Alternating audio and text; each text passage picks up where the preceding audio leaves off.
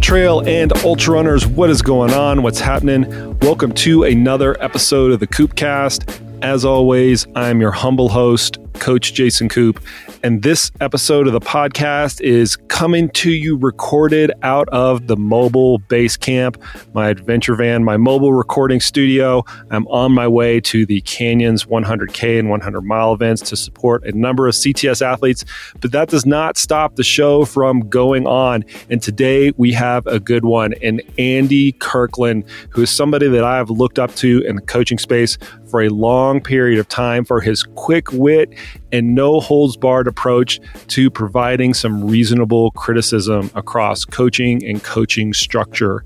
Now, for those of you that don't know Andy, Andy originally started out as a sports scientist at the Scottish Institute of Sport. He then worked for British Cycling and is now a lecturer in sports coaching at the University of Stirling. And this is one of the more unique programs around the world where they are actually educating the next group of coaches to work with athletes. Andy has been involved in every single level of sport, ranging from young children, uh, teaching them how to swim, to working with developmental and professional athletes. Now, what brings Andy on the podcast today is his newest paper that caught my eye, the title of which is an exploration of context and learning in endurance sports coaching. This paper was thought provoking enough for me as a professional coach, as well as a mentor and manager of coaches, that I shared that paper across our entire coaching group. And I wanted to bring him on the podcast to get his thoughts and perspectives on coach development and the coaching marketplace in general. As I mentioned earlier, Andy has a quick tongue. He's not afraid to deliver reasonable criticism of coaching and coaching structure. And that is something that I think we in the ultra running space need to get accustomed to. It's the professional criticism and critique of why we are doing what we are doing that is ultimately going to make coaches and athletes better. And we need to be mindful of that in a cottage industry, especially in an emerging one such as ultra running. And all too often, we take this professional criticism, which I have delivered on a number of occasions, as a personal one when it, in fact it is not. It is just that. It is professional. It is just professional criticism. Okay, with that out of the way, I am going to get right out of the way. Here's my conversation with Andy Kirkland, all about how we learn as coaches and how we should be developing ourselves as professionals.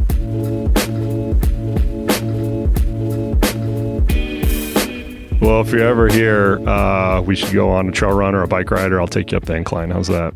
Oh, that that would be cool. I've actually got an invite from Joe Friel as well. If I come across for us to go and play golf in Arizona, so and I, have promised him the same uh, on the east coast of Scotland, where we've got the best golf in the world. Uh, I was about to say you guys have really good golf there. So Arizona's yeah. known for its golf, but you guys have really good golf there. Yeah, yeah. All right. Well, we're, we're not going to talk about golf. We're going to talk about coaching a little bit. Um, and, and uh, we're, neither of us are experts in golf, but I think we can both qualify as domain experts in coaching. You and I have both been in the in the arena for a long period of time, and you just mentioned our mutual mm-hmm. colleague Joe, who's been in the arena for a long period of time, as well as his son Dirk for a long period of time. And I, I yeah, as long as I can remember. Well, I think that that length of experience it kind of gives you a little bit of license to discuss the just the coaching arena in general because it has it has changed a lot over the course of the last, you know, my career is going on 25 years now. Um, and um, a lot of those times, those changes happen happen kind of in different phases, where one thing starts to leapfrog the mm-hmm. other, and then the the athletes you know develop along a certain time course, and the commercial space de- develops along another time course, and then the needs of the athlete develop along a time course. And I think the research that you just did um, that we're going to talk about today kind of starts to uncover a little bit of those timeline discrepancies in what the athletes and the coaches are actually saying to you in terms of what they want and what they need and how they're educated mm. and things mm. like that. But before we get into it too much, because the listeners aren't going to be familiar, most of the listeners aren't going to be familiar with the study itself. This was a big effort. Like when I was reading just the participants, like that's the Yeah. one that's the one thing that I kept coming away with is that this was a big effort to get in touch with this many people and to to gather this amount of information. So, can you start to first like lay the landscape of what the survey was and how many people and the the, the kind of the scope of people that you were actually uh, interfacing with? Absolutely. So I, I think it's useful to talk about where the uh, project came from as well. Uh, in that, uh, as you've alluded to, we've been in the landscape for many moons now, uh, including a few blue ones. And uh, I've worked in environments like British cycling as a coach developer in various different environments that uh, and as an academic in the coaching world and not just the endurance coaching world but broad sports world uh, and there was absolutely nothing out there to uh, describe and explore the world that we operate within and I, I perceive that to be a, a problem in which uh, my conceptualization of coaching is it's a profession. We need to be expert at what we do. Uh, and there was clear gaps in knowledge and expertise within the wider profession. Uh, and some, some of that related to how we educate coaches internationally. Uh, so that broad international context. I'm in Scotland, but uh, I think probably coach development in the US is more diffuse than it is in the UK. Uh, and I'm quite critical of it in the UK. Uh, but we've got very similar structures in New Zealand, Australia, uh, and such. And I thought, uh, to, to do more research in that area, first of all, requires foundations we need foundational description of that context. And, and there was very little out there in the academic literature uh, exploring coaching in the endurance world. So I thought that was a really important gap to fill before we start developing more empirical work to uh, look at things like coach athlete relationships in the endurance world. So it was all about laying those foundations. Uh, now, I worked on developing a broad survey uh, in which we hit nearly 10,000 people. Yeah. Uh, so, in my space as well, that's absolutely unprecedented. 100%. No yeah. tends to get that uh, many people. Primarily, uh, they were non coached athletes. Uh, so that was the majority of the respondents. Uh, had about th- just over a thousand coached athletes and 800 coaches, I think, off the top of my head. I've not got the paper open. So it, it, it was a big survey. Now, a paper goes through a peer review process as well. So there's reviewers reading it and asking questions. And one of their questions was, yeah, it's a huge survey, uh, but what relevance have non-coached athletes uh, got in that environment? Why have you included them in the study? And I suggested that it's really important to understand the the landscape that we operate within, what uh, coaches, coached athletes, non-coached athletes perceive our world to look like. Uh, so, so that's what uh, we did. The reason I think I, I, got so many participants is probably testament to uh, my relationships in our world. That I know quite a lot of people. Uh, I know a few top athletes who tweeted that I've got a million plus followers. So, so that's kind of helpful too. Uh, so, but the the project was years in building. So, uh, what came out is the tip of the iceberg, and what's under the ocean was years and years of developing relationships with people in the endurance coaching world. And so the the aim is is to try to figure out how coaches learn, and then in addition to that, how the athletes also receive that training, whether they are coached athletes or non coached athletes. and one of the real stark like contrasts that this that this study kind of points out is there's this mismatch between what the various education models require of the coach, like what the whether it's through an NGB or through an external certification or even Training mm. Peaks has their own, you know, type of internal certification as well. And then what the what the coach is actually asked to do. And I know I noticed this from a couple of different perspectives.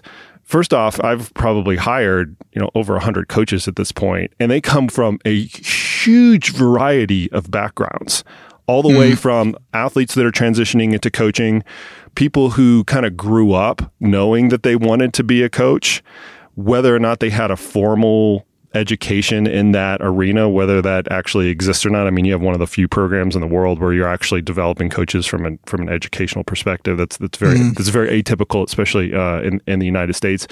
And then we also have career transitioners where they were, you know, a teacher or a you know, bricklayer or whatever for the first part of their career. And then all of a sudden they decided mm. that, that they want to be a coach and, and melding together all of the, an educational model that, um, would suit the needs of all of those individuals, even if you had the right endpoints, is extremely is extremely prob- problematic. But I think what your study kind of pointed out, like from the onset of what what what I noticed, is that there's this very stark contrast between how those educational models are built, and then what the coaches were are actually asked to do on a daily, on a weekly, on a monthly basis when they're interfacing with their athletes. And I'm wondering if you can explain that a little bit, that discrepancy a little bit further, and how we might go about developing education models in the future so that that gap isn't so big. Absolutely, uh, uh, uh, and the the challenge is a stark one. It's a stark one for me on the program that I work on at the University of Stirling as well, where one coach may be working in the United States on a soccer program with 3,000 kids on it.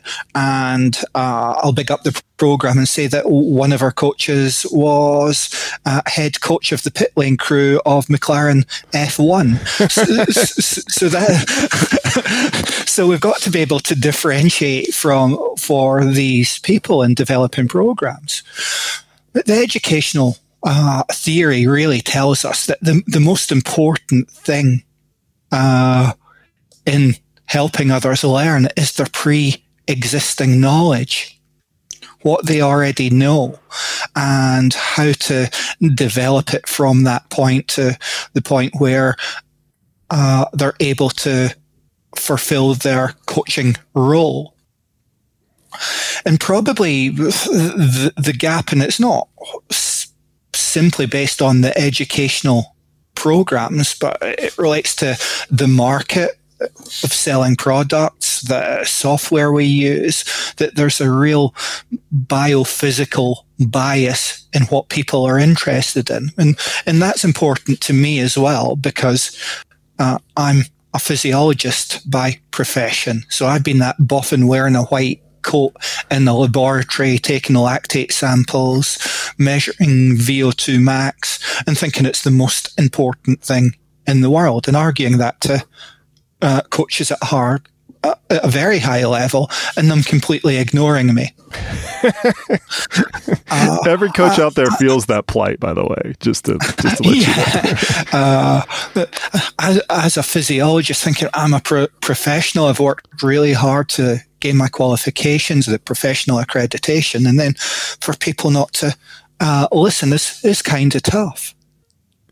But it's the same as the coach athlete relationship as well. And the clear gap is that in psychosocial stuff in relationships and being able to develop relationships to understand the wants and needs of the athlete or if you want to term them the client, then it's understanding the wants and needs of the client and also understanding that humans aren't always logical or rational, and they don't always do what they're told.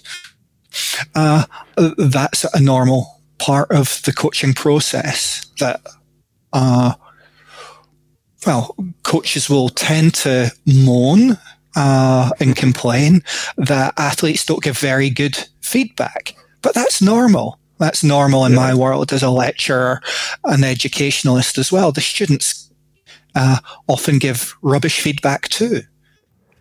But then, as a coach, I need to think about that interface. It's a relationship. So my skill as a coach is to be able to develop a feedback loop, to develop a deep relationship, uh, to develop feedback with each other, to talk through conversations.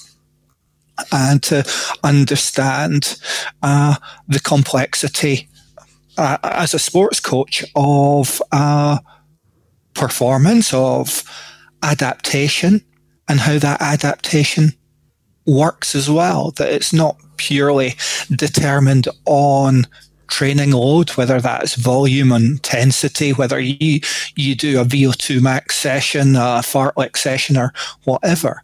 it's interwoven with life experiences, what's happening with the wife, the children, uh, with work, uh, where we live in the world. Uh, so, so the stressors in uh, Colorado uh, in the mountains are very diff- different to what they are uh, at sea level in Scotland. Uh, so that as coaches, we need to learn to be agile in multiple different environments to deal with these different challenges. Uh, and, and, I would suggest that most educational uh, programs use cookie cutter approaches, saying this is the way to do it. Here are the models we use. So periodization, for example, uh, it, that's an easy one to pick. So here's a periodized model. This is how uh, to use it. But the reality is, coaches, when we go and try and uh, apply the theory of BOMPA in a nice spreadsheet to say th- th- this is how the program is going to work, uh, we spend a month developing the plan, and two days in, uh, the athlete gets a cold and nothing works, and then we think we're rubbish. uh, so, I, I would suggest that educational programs need to support coaches to deal with that uncertainty.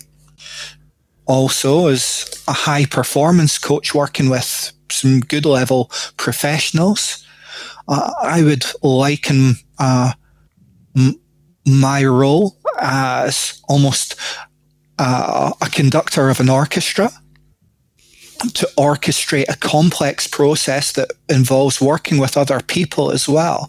Uh, uh, and that may include psychiatrists when things go badly wrong, uh, and and other experts. But as a coach, I want to be able to uh, orchestrate what others do. I want the skills, the expertise to uh, guide uh, other professionals. And simply by attending a short course for two days uh, or three days doesn't necessarily equip uh, coaches to deal with the complexities of that role of managing people, understanding behavior, uh, understanding how to provide feedback, how to deal with things when they go wrong. Uh, uh I've got uh, three uh, laws, Kirkland's laws of coaching. First one is uh, shit happens. the second one is life is not fair. Yeah, yeah. And the third one is the goalposts change. And these are the absolute realities of coaching. They apply to every coach if I see a coach telling me everything's gone to plan, a session's been delivered as it was envisaged, uh, they've achieved all their goals with their athletes, uh, then I smell a funny smell. Uh, I, I, I, don't believe them because it's not reflective of the experiences of the coaches that I speak to. Well, because normally when you get that feedback, you're like coloring it with the crayon color that you want right? If it's all rosy, if you're a typically rosy, optimistic person, you're always going to view life and the training that your athletes are producing through that uh, through through that type of lens. And we want to, you know, we we want to kind of like fulfill our own destiny as coaches, and and and I think a lot of that bias starts to come through in the in the in the conversations and in the feedback that you just mentioned where yes athlete or coaches think that their athletes are doing everything you know as planned and the session's going great and the season's going great and things like that. And that's because they're starting from the framework that everything is going great that everything i'm prescribing is the right prescription and i'm going to be able to forecast the outcomes of of how the athlete should be progressing based on whatever model that we have, uh, whatever model that we have in front of us. And a lot of a lot of it is driven by something you mentioned, kind of on the onset of that answer, is, is this biophysical bias that we're awash with with kind of everything. To be honest with you, I spent a lot of time thinking about this over the past couple days as I was uh, as I was reading your paper. The the paper points out that some of this bias is due to just the leaps in technology on the consumer side that uh, that we've experienced over the course of the past 20 years. And there's no better example of this than the the revolution of the of the onboard power meter in cycling. When mm, that beca- when that became more commercially available, meaning age group athletes and uh, as well as professional athletes could put it on their bike they could immediately download it and then the tools to get that information from the bike into the hands of a practitioner, whether it was a coach or an athlete who was coaching themselves, became so seamless that started to create part of this biophysical bias that we now have because it's a new shiny object that we can kind of like look at and we can measure ourselves. So we're, li- we're literally measuring mm-hmm. ourselves day after day. But in addition to that, I think this biophysical bias also comes from the background of the athletes and the coaches the coaches, and you're a great example mm. of this, Andy. You come from a physiology background, right? So you're you have that inherent biophysical bias. I, I kind of have the same thing as a biochemist. Absolutely. Yeah, it's kind of that journey started from uh, Chris Boardman mm-hmm. when so the British. I think it's fair to say he's a time trialist. He, he fell off all the time uh, in road races, but getting the world record, world hour record and such. Uh, and, that's really what spurned my interest. Is this is really exciting, and what uh, Peter Keen, his coach at the time, and Chris did. Uh, sparked my interest and various other things developed my career because I was interested in the physiology and the numbers. Uh, and it floats my boat. But the more and more I got into coaching myself and then coming, entering into the academic world, uh, it's probably a typical, I've written on it as well, the Dunning Kruger effect. So I had worked at one of the uh, world's leading national governing bodies where we've won an unprecedented amount of Olympic medals and world championships. That's translated into Tour de France wins and such. Uh, and whilst I was backroom uh, staff, I still wore the t-shirt. So it's kind of, you, you, build this belief that uh, you're also the world's greatest at what you do. Uh, and I t- call it the magic T-shirt effect because you've got the T-shirt, whether it says coach uh, or you've got your federation's name on it, it gives you magical skills and magical expertise. Uh, but when I, I, came into the academic world and into the coaching world, a new world, somehow I managed to get a job in quite a, a difficult area to get a job in, uh, I realized, goodness, I, I, really don't know uh, very much about coaching at all. It was, it was one of these lessons that I'm, I'm speaking to people in other sports, reading more work and going, oh my goodness, uh, I'm really, really biased in my approach and my perception of, or illusion of expertise, even one of my favorite mm, phrases. Yeah. My illusion of expertise was absolutely profound. I, I was kind of, all right, I've been a coach educator working with hundreds of people.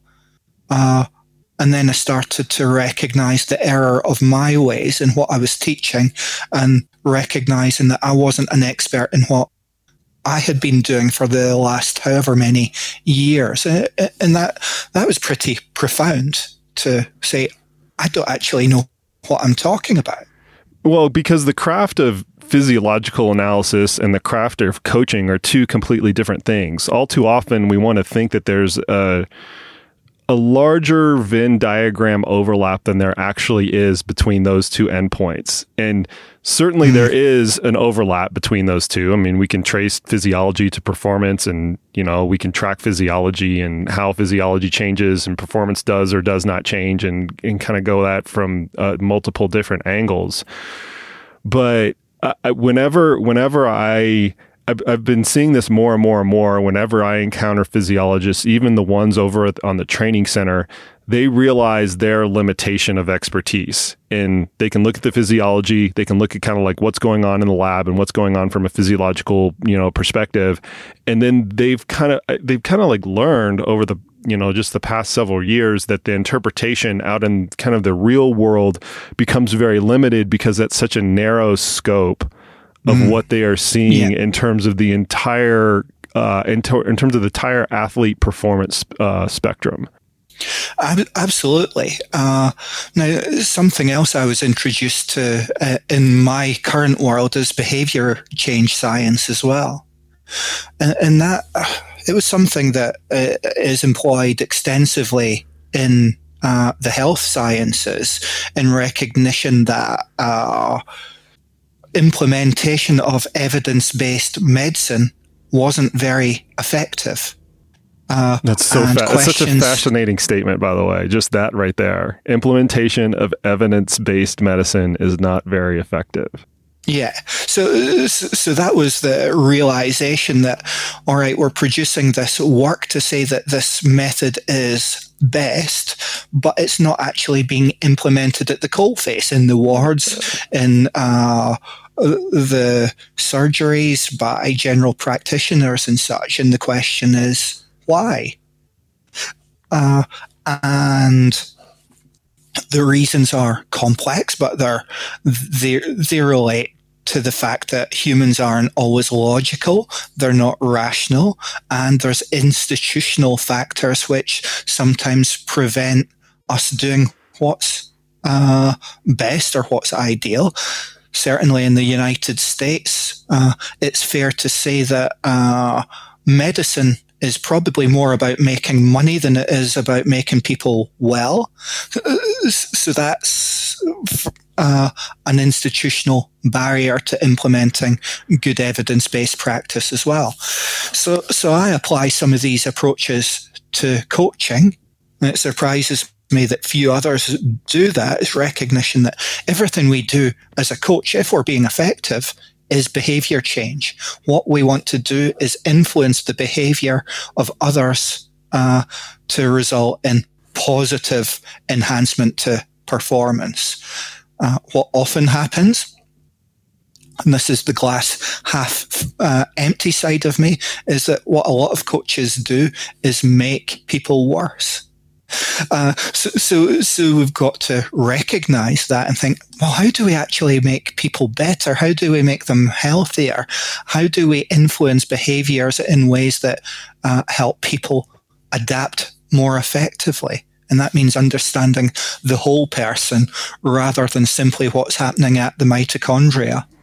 Well, and this dovetails into something uh, that's that's also fascinating about something that uh, I guess you postulated you you and your co-author kind of postulated uh, in the in some of the latter parts of the paper, and that is that retention should be the thing that coaches are focused on the most. And I extrapolated that kind of in two uh, two ways, both the, the the the retention of the athlete, how long the coach is actually working with the athlete, but also to your behavioral change piece, the compliance of the athlete as well. And mm. I, have got this, you know, the, my coaching colleagues will, you know, probably lament me for tell, for telling the story ad nauseum because I feel somewhat vindicated now, you know, a decade removed from coming up with this policy. But uh, many years ago, I was asked to come up with a coaching quality assurance program across mm. our group of coaches. And it was not an easy task because, as you can probably theorize or imagine, our coaches wanted to base everything off of functional threshold power and lactate threshold pace and all of the uh, you know all the biophysical things that we were kind of talking about earlier. If i can get my athlete to move the needle on those things that's how i should be rewarded. That's how the quality of my coaching should mm-hmm. actually be judged. But i came back at the end of the day and said you know what? We're going to judge this on primarily not exclusively but primarily on your retention rates. And we had a way you know we're in the commercial space largely so we have a way mm-hmm. of judging this based on contract renewals and things like that. And about 75% of, of the coaches threw a complete hissy fit. But, but seriously, like they went berserko. They just, you know, they didn't think that it, you know, had any kind of bearing on their, uh, uh, on their coaching outcomes. But come three years later, our more, se- our more senior and our more experienced coaches had far better retention rates than our more junior and less experienced coaches. And you know, I kind of use that as a as a, as an experience lens to come back to this fact that you're absolutely correct that this behavioral change is the thing that we should be aiming at the most because then you can get the performance change from the behavioral change. And so I'm wondering if you had any additional thoughts on this retention aspect that coaches should be looking at that they're probably not even taking into consideration at this point. Oh, it's a difficult one because it, it relates to how we see the world. That sometimes the most valuable things in life are things that we can't measure, things intangibles. Uh, uh, but we we can measure uh, retention rate, and well, uh, I've worked with the guys at Training Peaks as well, and I think part of the the buy-in and why we've developed a good relationship is that well they've got a commercial model as well, obviously. Yeah, exactly. Uh, they, they, they behave, uh, they, they want high retention rates for sure. absolutely. Absolutely. Uh, and I'm probably one of these types of people that doesn't care too much about uh, money. I, I, just want to have a nice time in life and have nice relationships with with peoples, and that's where I get my worth, not through uh, any financial gain.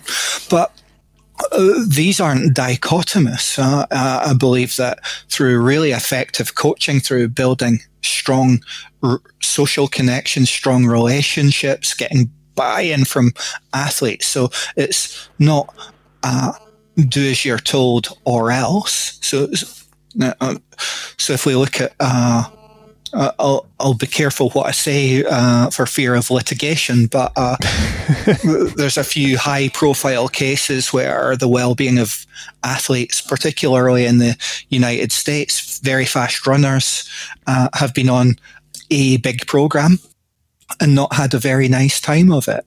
And I would suggest that there's power dynamics in that, in those environments where it's acquiescence to what the coach does under threat of sanction. Do as you're told or else. And uh, within that, it, it, means accepting that what the coach says is right as, as well. I, I, don't accept that. Sometimes I'm wrong.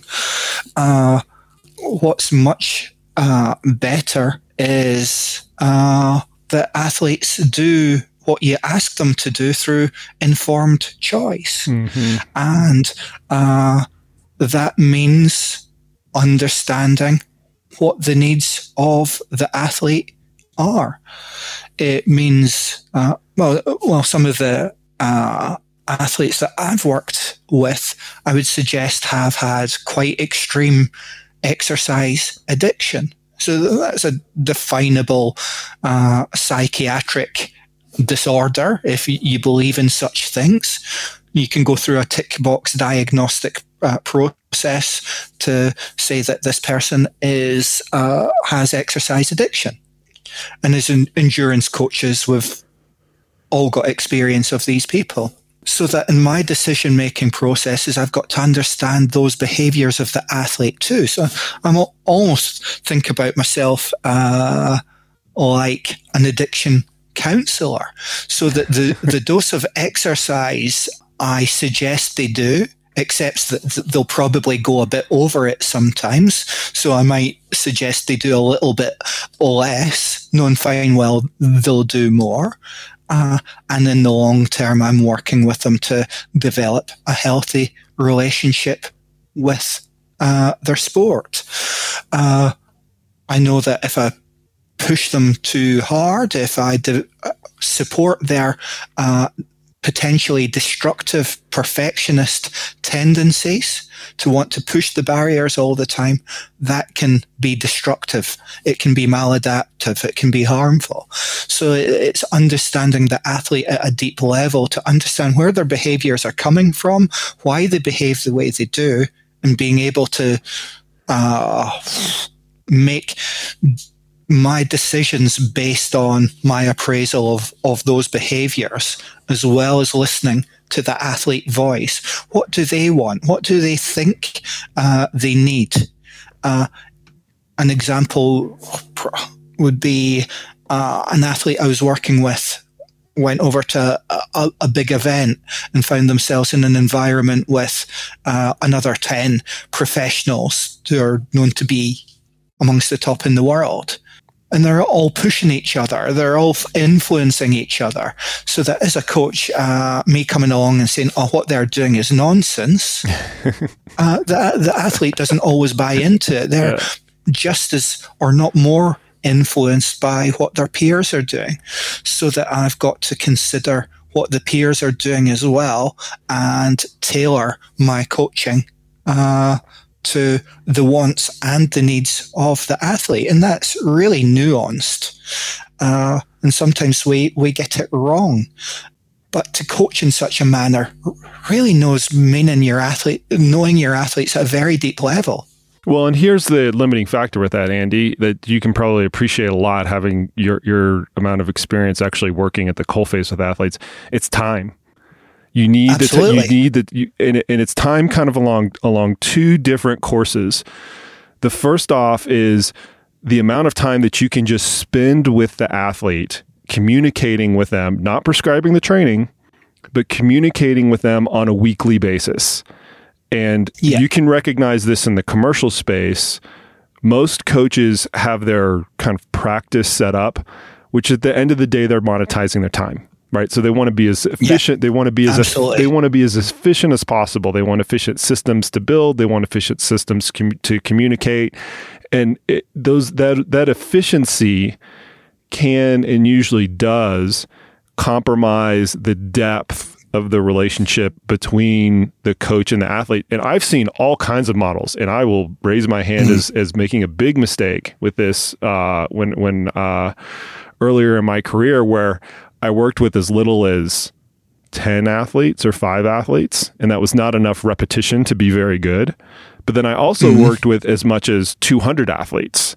And that's not near that's that doesn't allocate nearly enough time to know athletes from a personal, from a psychological, from a lifestyle uh, level. And eventually, the medium is some is somewhere in between. It's different for everybody, but I point out those two endpoints just to illustrate the fact to your earlier point that when we talk about how deep you can actually know an athlete, how much you can actually know about their, their behavioral patterns, in the commercial space, a big limiting factor on that is just simply time. And coaches, one of one of the things that they need to do, in addition to all this other stuff that your that your fantastic paper talked about, is just set up their coaching practice so that they can actually do that. And a lot of them do not. They just don't uh, allocate the correct amount of time in order to do that because they just don't understand how long it actually takes. Mm. And I think that comes down, there's a really good model from researchers in the UK called professional judgment and decision making. So Andy Abrahams, Dave Collins, and such.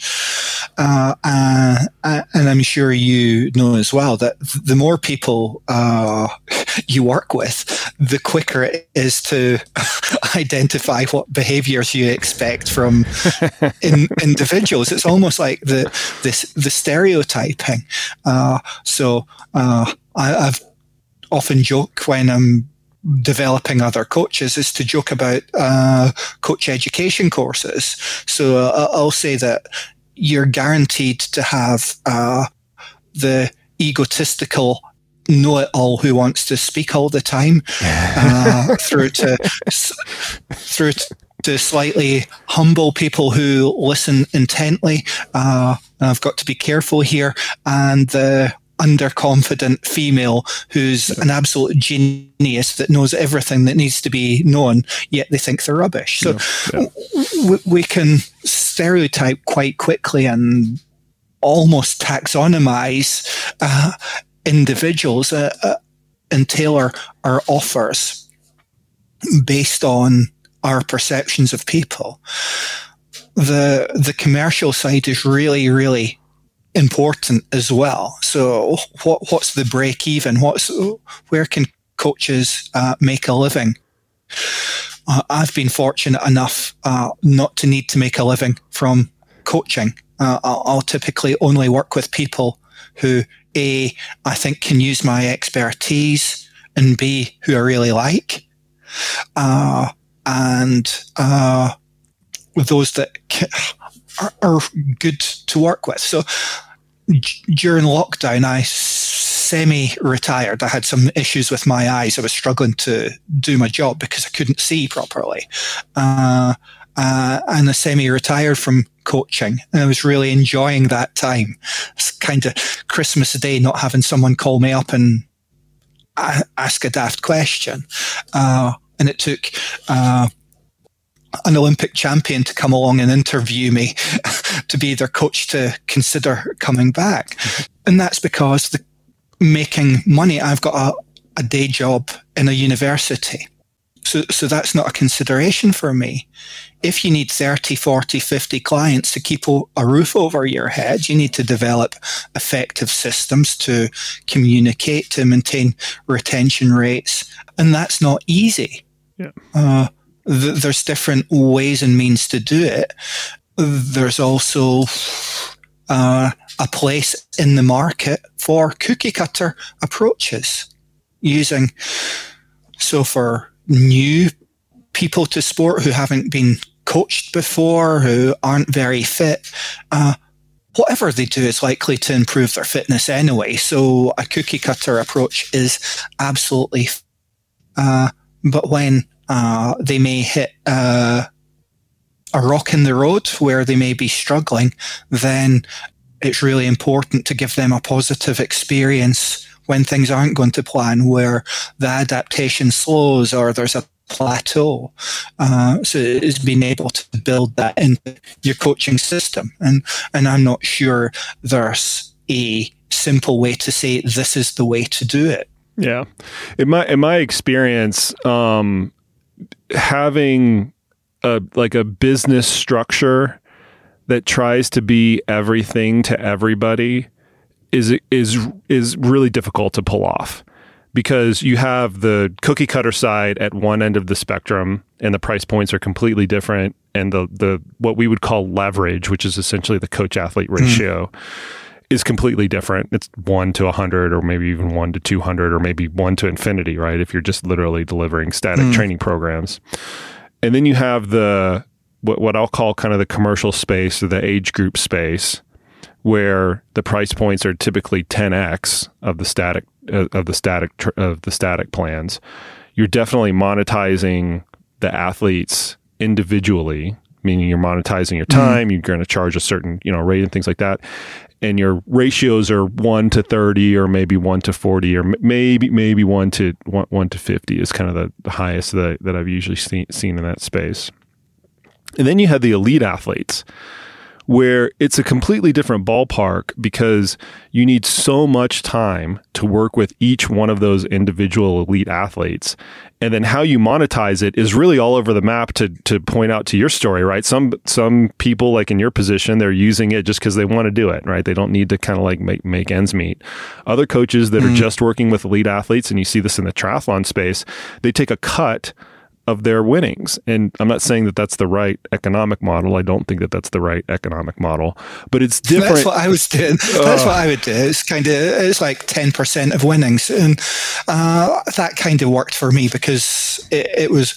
I think it's important not to do things for free. Yeah. That's a tendency in the UK. A lot of people do yeah. because they want to give back to the sport. Yeah. No, because people value, you value if you time. charge more, they think they're getting a better uh, product. So, yeah. it's important to charge. So, so that was my thinking behind it. Yes, I like doing it, uh, but it's important that athletes recognize the investment in the of the expertise. Yeah, exactly. I guess my point with that is is the like the way that the models have emerged are so drastically different on every level from the price points to how you're monetizing it whether you're monetizing it on an instance or on a monthly basis or on earnings or kind of some comp- some combination of all of those that it's hard to be everything to everybody you can try you can mm-hmm. try to have as big of a you know as big of a footprint as possible across all of those but they're really kind of like different products which i think leads to a lot of the consternation of the end users which are the athletes whether they're elite athletes or whatever a lot of that consternation kind of comes from the fact that this sea of products starts to have all of these overlaps and they start to feel uh, you know just unfulfilled on some level because the mm. expectations of what they have the expectations of the deliverables can in some cases be starkly different than what the coach is actually designing the product to actually deliver. Yes, yes. You know what? So th- this kind of like leads me to another neat transition point. So one of the one of the cool things in your papers is where do coaches spend their time? Right? Are they spending their time doing admin? Are they building programs? Like where actually is their time being spent? And the, every time I've ever looked at this, and your paper was the one like the, this is one of the first chances I've I've or one of the first opportunities I've had to actually look at it systematically. We've done it internally within our own uh, uh, within our, our own coaches, and they've also done it at the NGB level and things like that. But the one thing I always come away with is we don't spend enough time communicating with the athlete. We spend a shit ton of time analyzing files and doing programming and not nearly enough time actually like talking to them over the phone or via video chat or something like that. That is at least my impression, and the paper kind of alludes to that a little bit. I was wondering if you could expand upon your thoughts on that a little bit. Mm, oh, uh, I, it was quite difficult in the analysis of the data, actually. Uh, how do I present it? Yeah. And, and what I suggested is that it, it relates to what uh, we were talking about just a second ago, is that coaching is a cottage industry. Yes. Uh, and uh, to maintain a living, we we do different elements to keep the roof over our head. What interests us, what motivates us, what we need to do, uh, and that's highly dependent on the individual coach. So coming up with a universal model of this is how coaches spend time uh, probably would be a waste of my time analyzing any deeper. It, it, depends on the coach. So we have uh, coaches who will do face to face sessions, uh, going to the track, going to the swimming pool, doing cycling sessions, working with young developing athletes, developing with uh, those participation people who just want to go out and jog, and they'll do a variety of different things. So that uh, I think it's good to conceptualize it like a cottage industry. Like me, I'm uh, traveling around them literally. You you asked me from the onset, am I in a camper van? And the answer yeah. is yes. I pulled over in Rawlins, Wyoming to do this podcast with you because you know, three days ago I was in I was in at Madeira Islands off the coast of Portugal or it's a Portuguese island, and now I'm traveling out to California to go to another race. I choose to spend my time that way as a deliberate mm. part of my coaching practice, but not all the coaches do that. To your point of it's different mm. for everybody. Yes, but I think it's useful for individual coaches and it's something we do on our MSc program as well is get coaches to define uh, and model their coaching process. Yeah. I.e., what do they do as a coach? Uh, there was some good work by uh, Ryan and Mallett, so Steve Ryan and Cliff Mallett in uh, Australia, looking at the coaching process of high performing coaches at an Australian institute level, uh, and and that was really interesting as well, looking at what they actually did. So some of it was programming, some of it was sports science support, some of it was dealing with the the media. Uh, a lot of it was dealing with the bullshit of working in high performance sport. Uh, Admin. So Yes, and, and uh, the powers that be that ask you to do unreasonable things that don't contribute to performance yeah. as well. Uh, so I think as indiv- for individual coaches listening, it, it's a really good thing to do is map out what your coaching process is. Exactly what you say. Uh, how much time do you spend on programming? How much time do you spend on paperwork? Uh, how much at the coach athlete interface and developing relationships do you do? Uh, perhaps looking at those retention rates and looking at gaps within your process to say, is there something that I could do better, more effectively to improve my retention rates? So it could be uh, more effective marketing for some.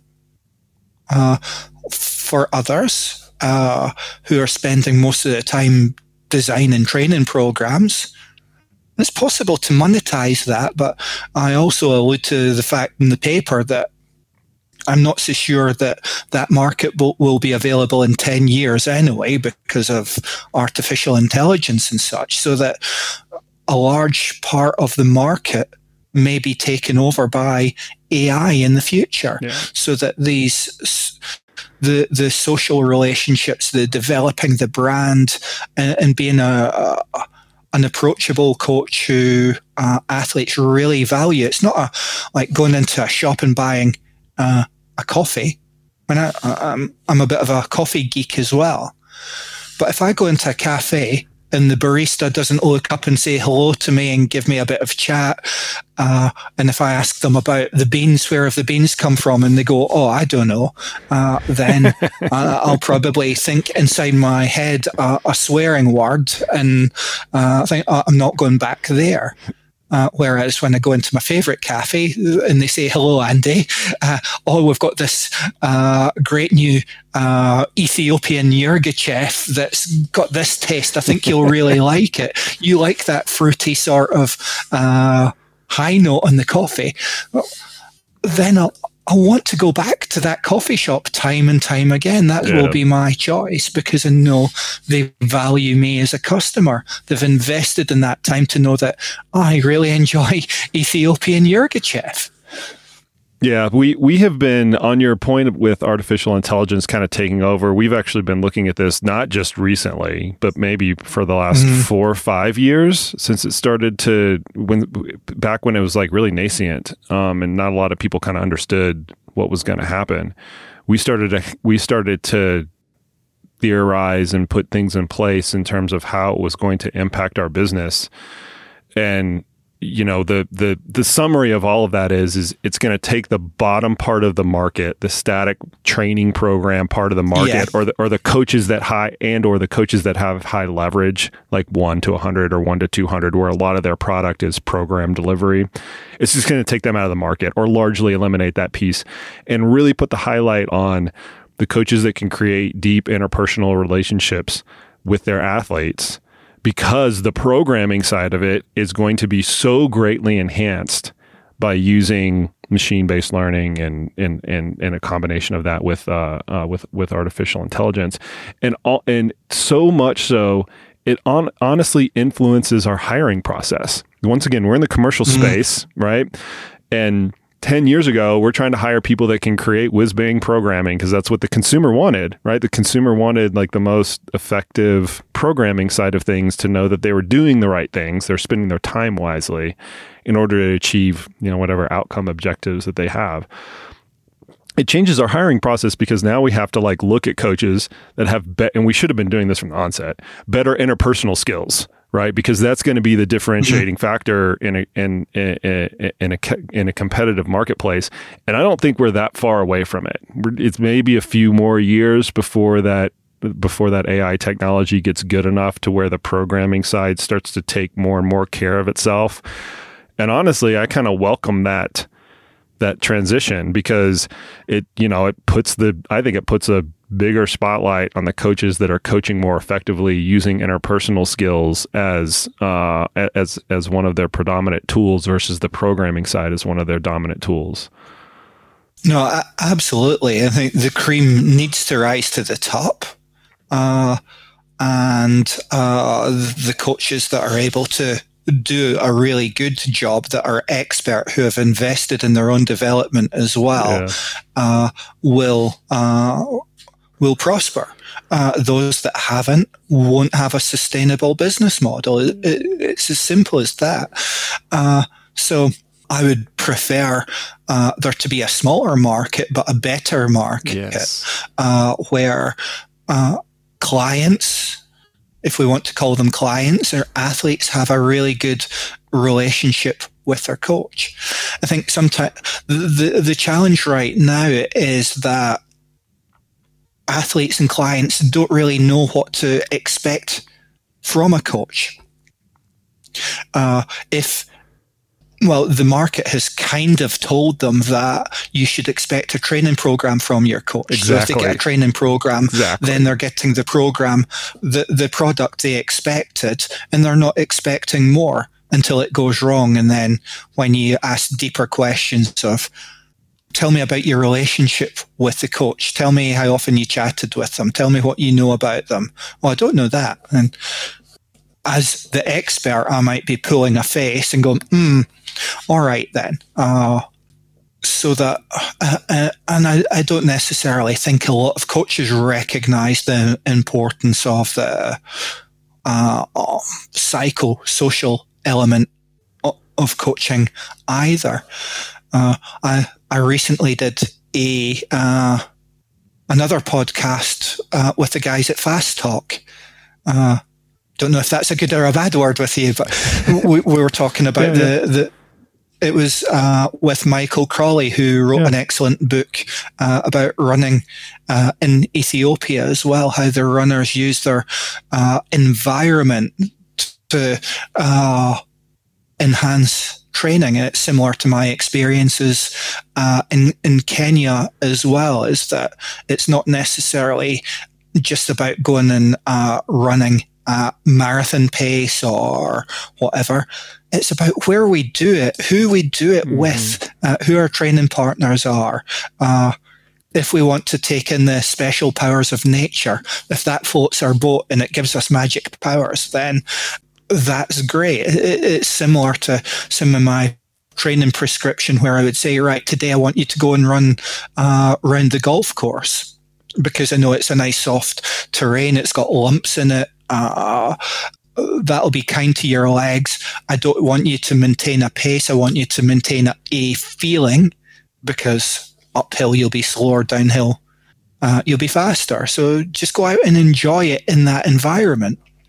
And some of the underpinning theories influencing what I'm thinking may be relating to the bone modeling and remodeling response, mm-hmm. how, how, that affects the strength of the bones, uh, how the strength of the bones is influenced by running at uh, different frequencies. So the frequency is different when we're on concrete to grass to running in the mountains. So we want to increase the bandwidth because it results in positive adaptations to the bones. It's just, it's another level of the physiology, but looking at the bone modeling, remodeling response, uh, which is probably, probably, uh, not same importance as what happens at the mitochondria, right. but it still kind of is important to have healthy uh, bones because bones are living tissue.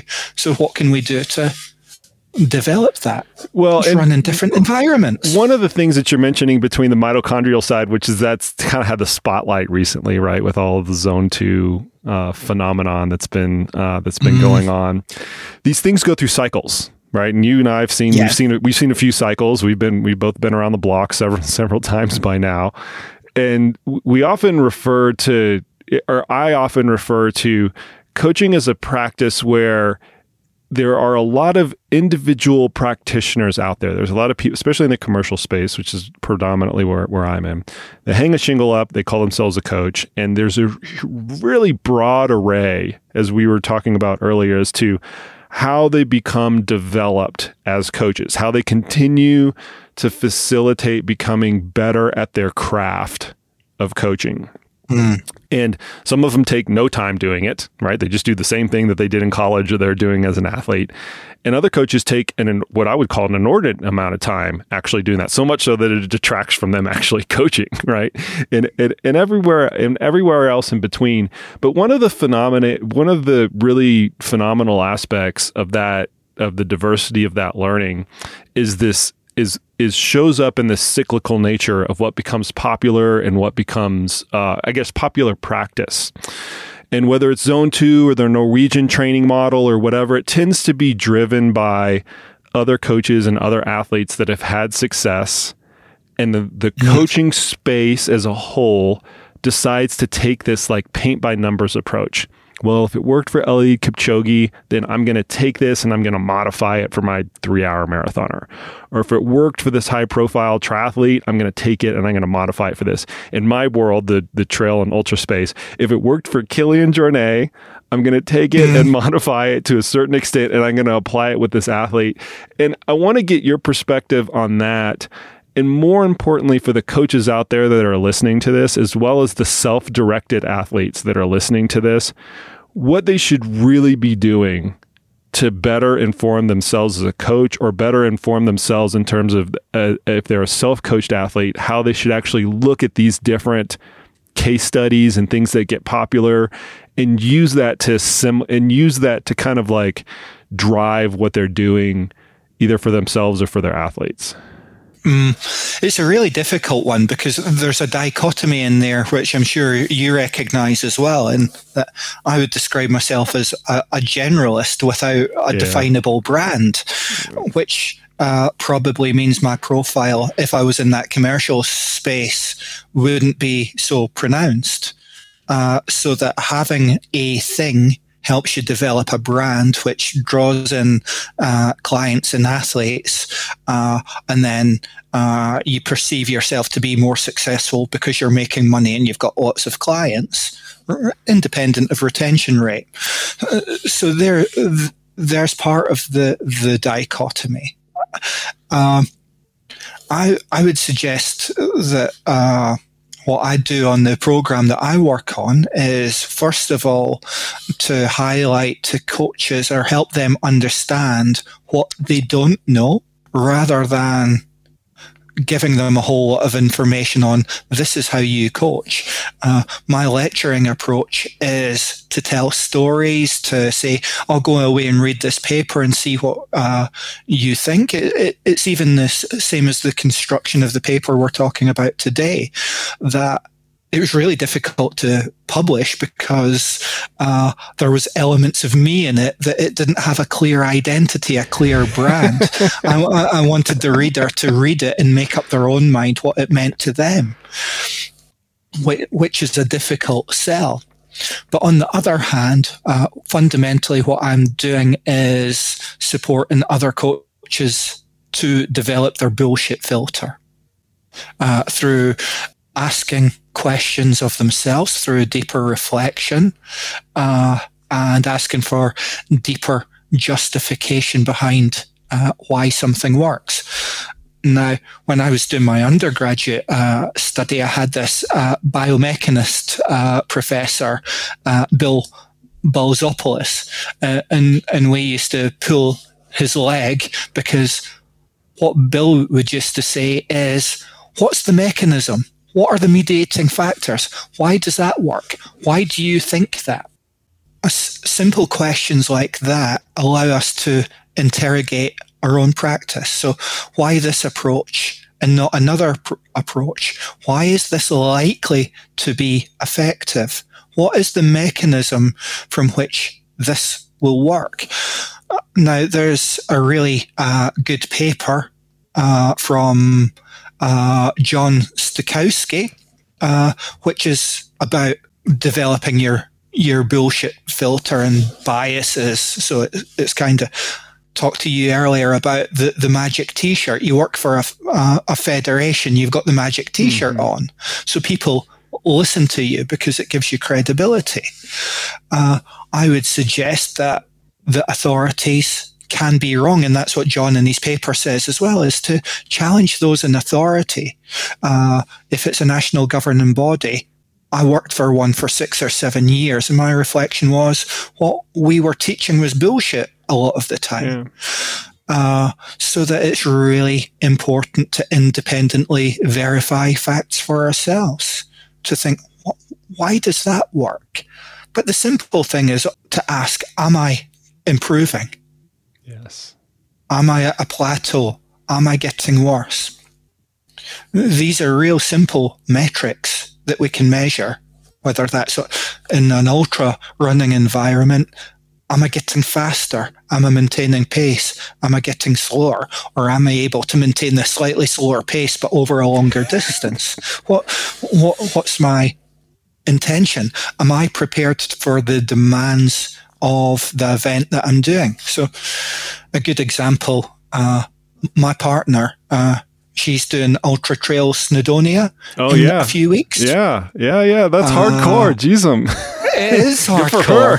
Jeez. uh, so, but we went to a few years ago, uh, and uh, I, I, was sat up on uh, near the peak of a mountain in Wales, uh, and there there was all these people who I've maybe done UTMB, some of the big European, big international events, looking absolutely petrified. Yeah. Uh, because the terrain was uh, different to, say, U2, UTMB, which isn't, well, I've even ran some of that course and managed to uh, deal with uh, most of it until I broke my arm tripping over a rock. The question is, were they prepared for the demands of that event? Had they done the research of what the terrain was like? Can they mentally deal with that? And these are questions as coaches we need to be asking as well. How well prepared are athletes to deal with those challenges?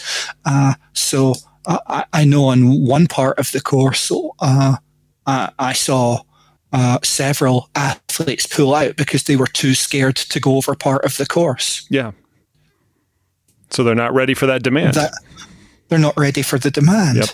In my world of triathlon, uh, when I'm doing triathlon, I'm standing on the start line of an Ironman, and athletes are going, "I'm really scared of this water. Look at the waves." Yeah, exactly. Uh, yeah. The organizers cutting courses short because the competitors can't deal with those demands. I'm thinking, well, I've swam in December in Scotland in big waves off the coast in uh, very low temperatures. So it's bring it on. This is so much fun. Uh, and the big waves are something to have fun in. And if mm-hmm. lots of other people are terrified because they've not prepared for these demands, the simple question is, will this help me manage the demands of the event? Will it help me go faster? Uh, am I adequately prepared for uh, those demands? And how, how does the information I'm engaging with help prepare me for those demands? The appropriate training load is only one element of preparing for these complex demands you're taking like the way that a lot of classical models will divide that up is are you training for capacity or are you training for the demands? And not that those are completely separate things but you can either build capacity build whatever physiological psychological whatever type of capacity or you can take a demand side approach and look at what are the demands of the event and then ready the athlete uh, for for the for those demands. Um, I want to I want to just add one point to this since we're kind of talking to the coaches out there, and I'll, I'm going to just use a like a personal experience of mine. One of the most influential things that I've ever had happen to me in my coaching career was working with very experienced coaches that could literally sit over my shoulder. they could listen to every phone call that I had. They could review every piece of training that I uh, that I wrote, and they would ask me one simple question: Why? Why are you doing what you're doing?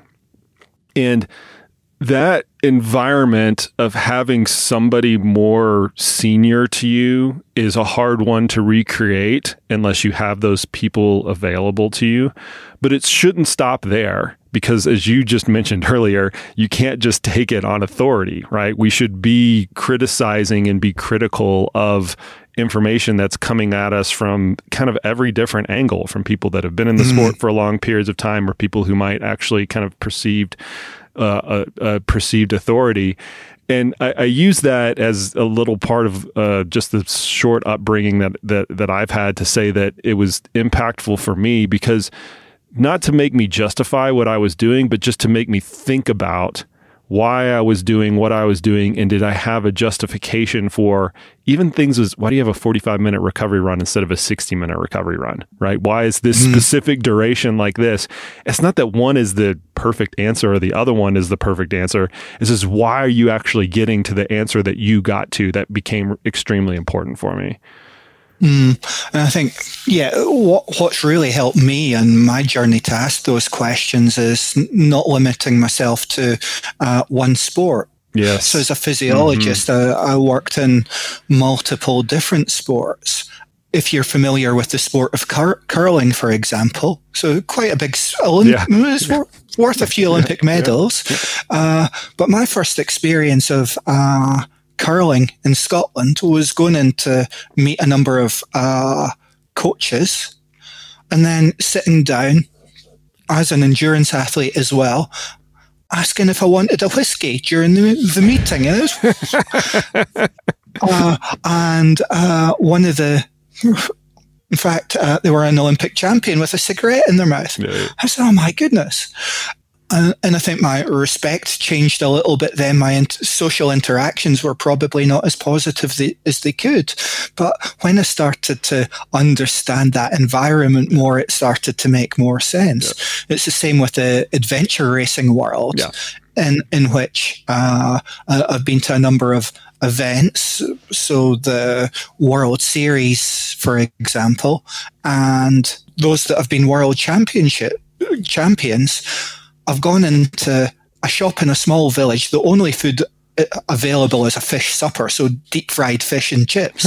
and they buy two fish suppers because they, they need the calories. It's a professional behavior. So we've got all those different sporting cultures where there's different ways of conceptualizing performance, uh, of uh, different ways of being and doing in that environment very profound experience for some coaches that I was supporting on a mentorship program in cycling was to take them to Murrayfield, which is the Scottish rugby big international stadium to meet the rugby coaches on the performance program there. And again, it was profound. The, yeah. the coaches in rugby did their practices were highly professional. The practices they were using were highly advanced and very different to what happened in cycling. Yep. Uh, and the coaches were, wow, that's a different way of doing it. I've not thought about that. So it, it's really easy to get so culturally bound in our own sport that we don't see outside that very restrictive bubble. And when we do, it kind of means I, I, can sit down with uh, someone in Formula One and discuss how to enhance perform performance in Formula One, in whitewater kayaking and such, despite not having a great knowledge yeah. of these sports, because I, I, I, see things through a really broad lens. Uh, and I think that's what I recommend of other coaches is go out and see other sports, learn about cultures in other sports, other practices, other ways of talking about performance. Uh, uh, and that's where innovation comes from, where true inv- innovation comes from, is operating outside that really small bubble that uh, there's a tendency for us all to operate within. We, we definitely get that in my sport of trail and ultra running where it's very insular and we don't have a lot of scope, not even into the other endurance sports, to be honest with you. If you just mm. take cycling and triathlon and running and things like that, maybe maybe marathon running might be the uh, might be the best uh, best parallel. But we tend to be very insular within our sport and what kind of has worked within their sport, and certainly not to the level of hey, let's look at the motorsports, look at the team sports, look at the stick and ball sports and the power based sports, and and and see what we can what we can learn from those. And I do hope that that starts to come along uh, more and more amongst the group of coaches that that that that I work with in the trail and ultra space, and that I know in the trail and ultra space. Because once again, going back to my personal experience, I've been profoundly uh, impacted by the experiences that I've had working within the motorsports and working within the team sports and the hockey players and things like that that I can now translate into into a, a lot of different contexts. Um, Andy, mm. we're going to let you go. This was really fun. Um, I, I, I, yeah, it's, uh, it's too much fun. it, it is. We could go on for forever. I do hope that uh, we get together for a run or a bike ride whenever you're up in Colorado. Um, I'm going to link the uh, the paper in the show notes. But where can the listeners find out a little bit more about you, the work you do, and the courses that you teach? Uh, so the best way is from my Twitter. So Andy Kirkland seventy one. So, so, that tells you my age. Uh, and so, so Twitter is where I share lots of my views. Uh, and uh, I'm a lecturer at the University of Stirling, and we deliver a, a program in sports performance coaching. Uh, I'll be careful in how I say it. Our website isn't that well developed, but uh, if anyone wants to reach out to me, I'm easy to find, and I'm absolutely delighted to have a conversation with other coaches. What I'll also do, Jason, is uh, I'm looking at uh, doing a webinar. Uh, I'm not quite sure exactly when. I'm just trying to align the planets with with different people, but it'll give uh, coaches an opportunity to come in and have a chat about the paper too and implications on their own coaching practice. So I'm looking to do that in the next few months is to hold an online event maybe do a, a, a, small presentation and then open it up for uh, wider dialogue. So I'll let you know about that as well, and you can maybe share it with your listeners, and that that would be great. Absolutely, 100%. We've actually shared that paper amongst our own internal uh, group of coaches, and we've already had a lot of really good dialogue on it. So I would love to see and love to hear other people's perspective on it as well, because um, uh, we can't learn enough about how each other learn, how we all learn as coaches, because it is a very, as you mentioned, a cottage industry and a very fractured marketplace. And I think uh, we would serve our athletes much, much better by coming up with better practices on how to learn and how to develop and how to become better practitioners within our space. Yeah, or simply through reading the paper and understanding yeah. how coaches actually learn. Exactly. It's something that we, we don't often consider, uh, but that's some an important part of the foundation of the paper. Is this is how coaches learn? This is how they gain knowledge uh, this is how I may talk about knowledge as well from an educational perspective. And it's not a dialogue we often have in the coaching space. Yes. So let's have more of them, Andy. Uh, appreciate your time. Absolutely. And uh, links to everything will be in the show notes. Great. Lovely to meet you, Jason.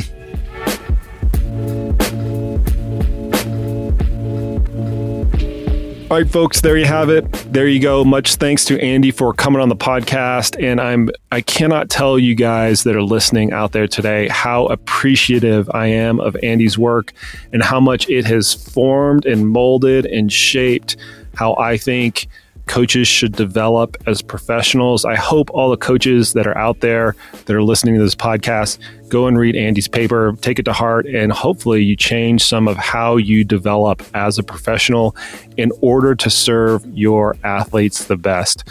Appreciate the heck out of all you listeners. If you like this podcast, please share it with your friends, your family, or maybe your coach if you think that there is something valuable within this podcast that he or she can take away from it to make themselves better and help you become a better athlete. That is it for today, folks. And as always, we will see you out on the trails.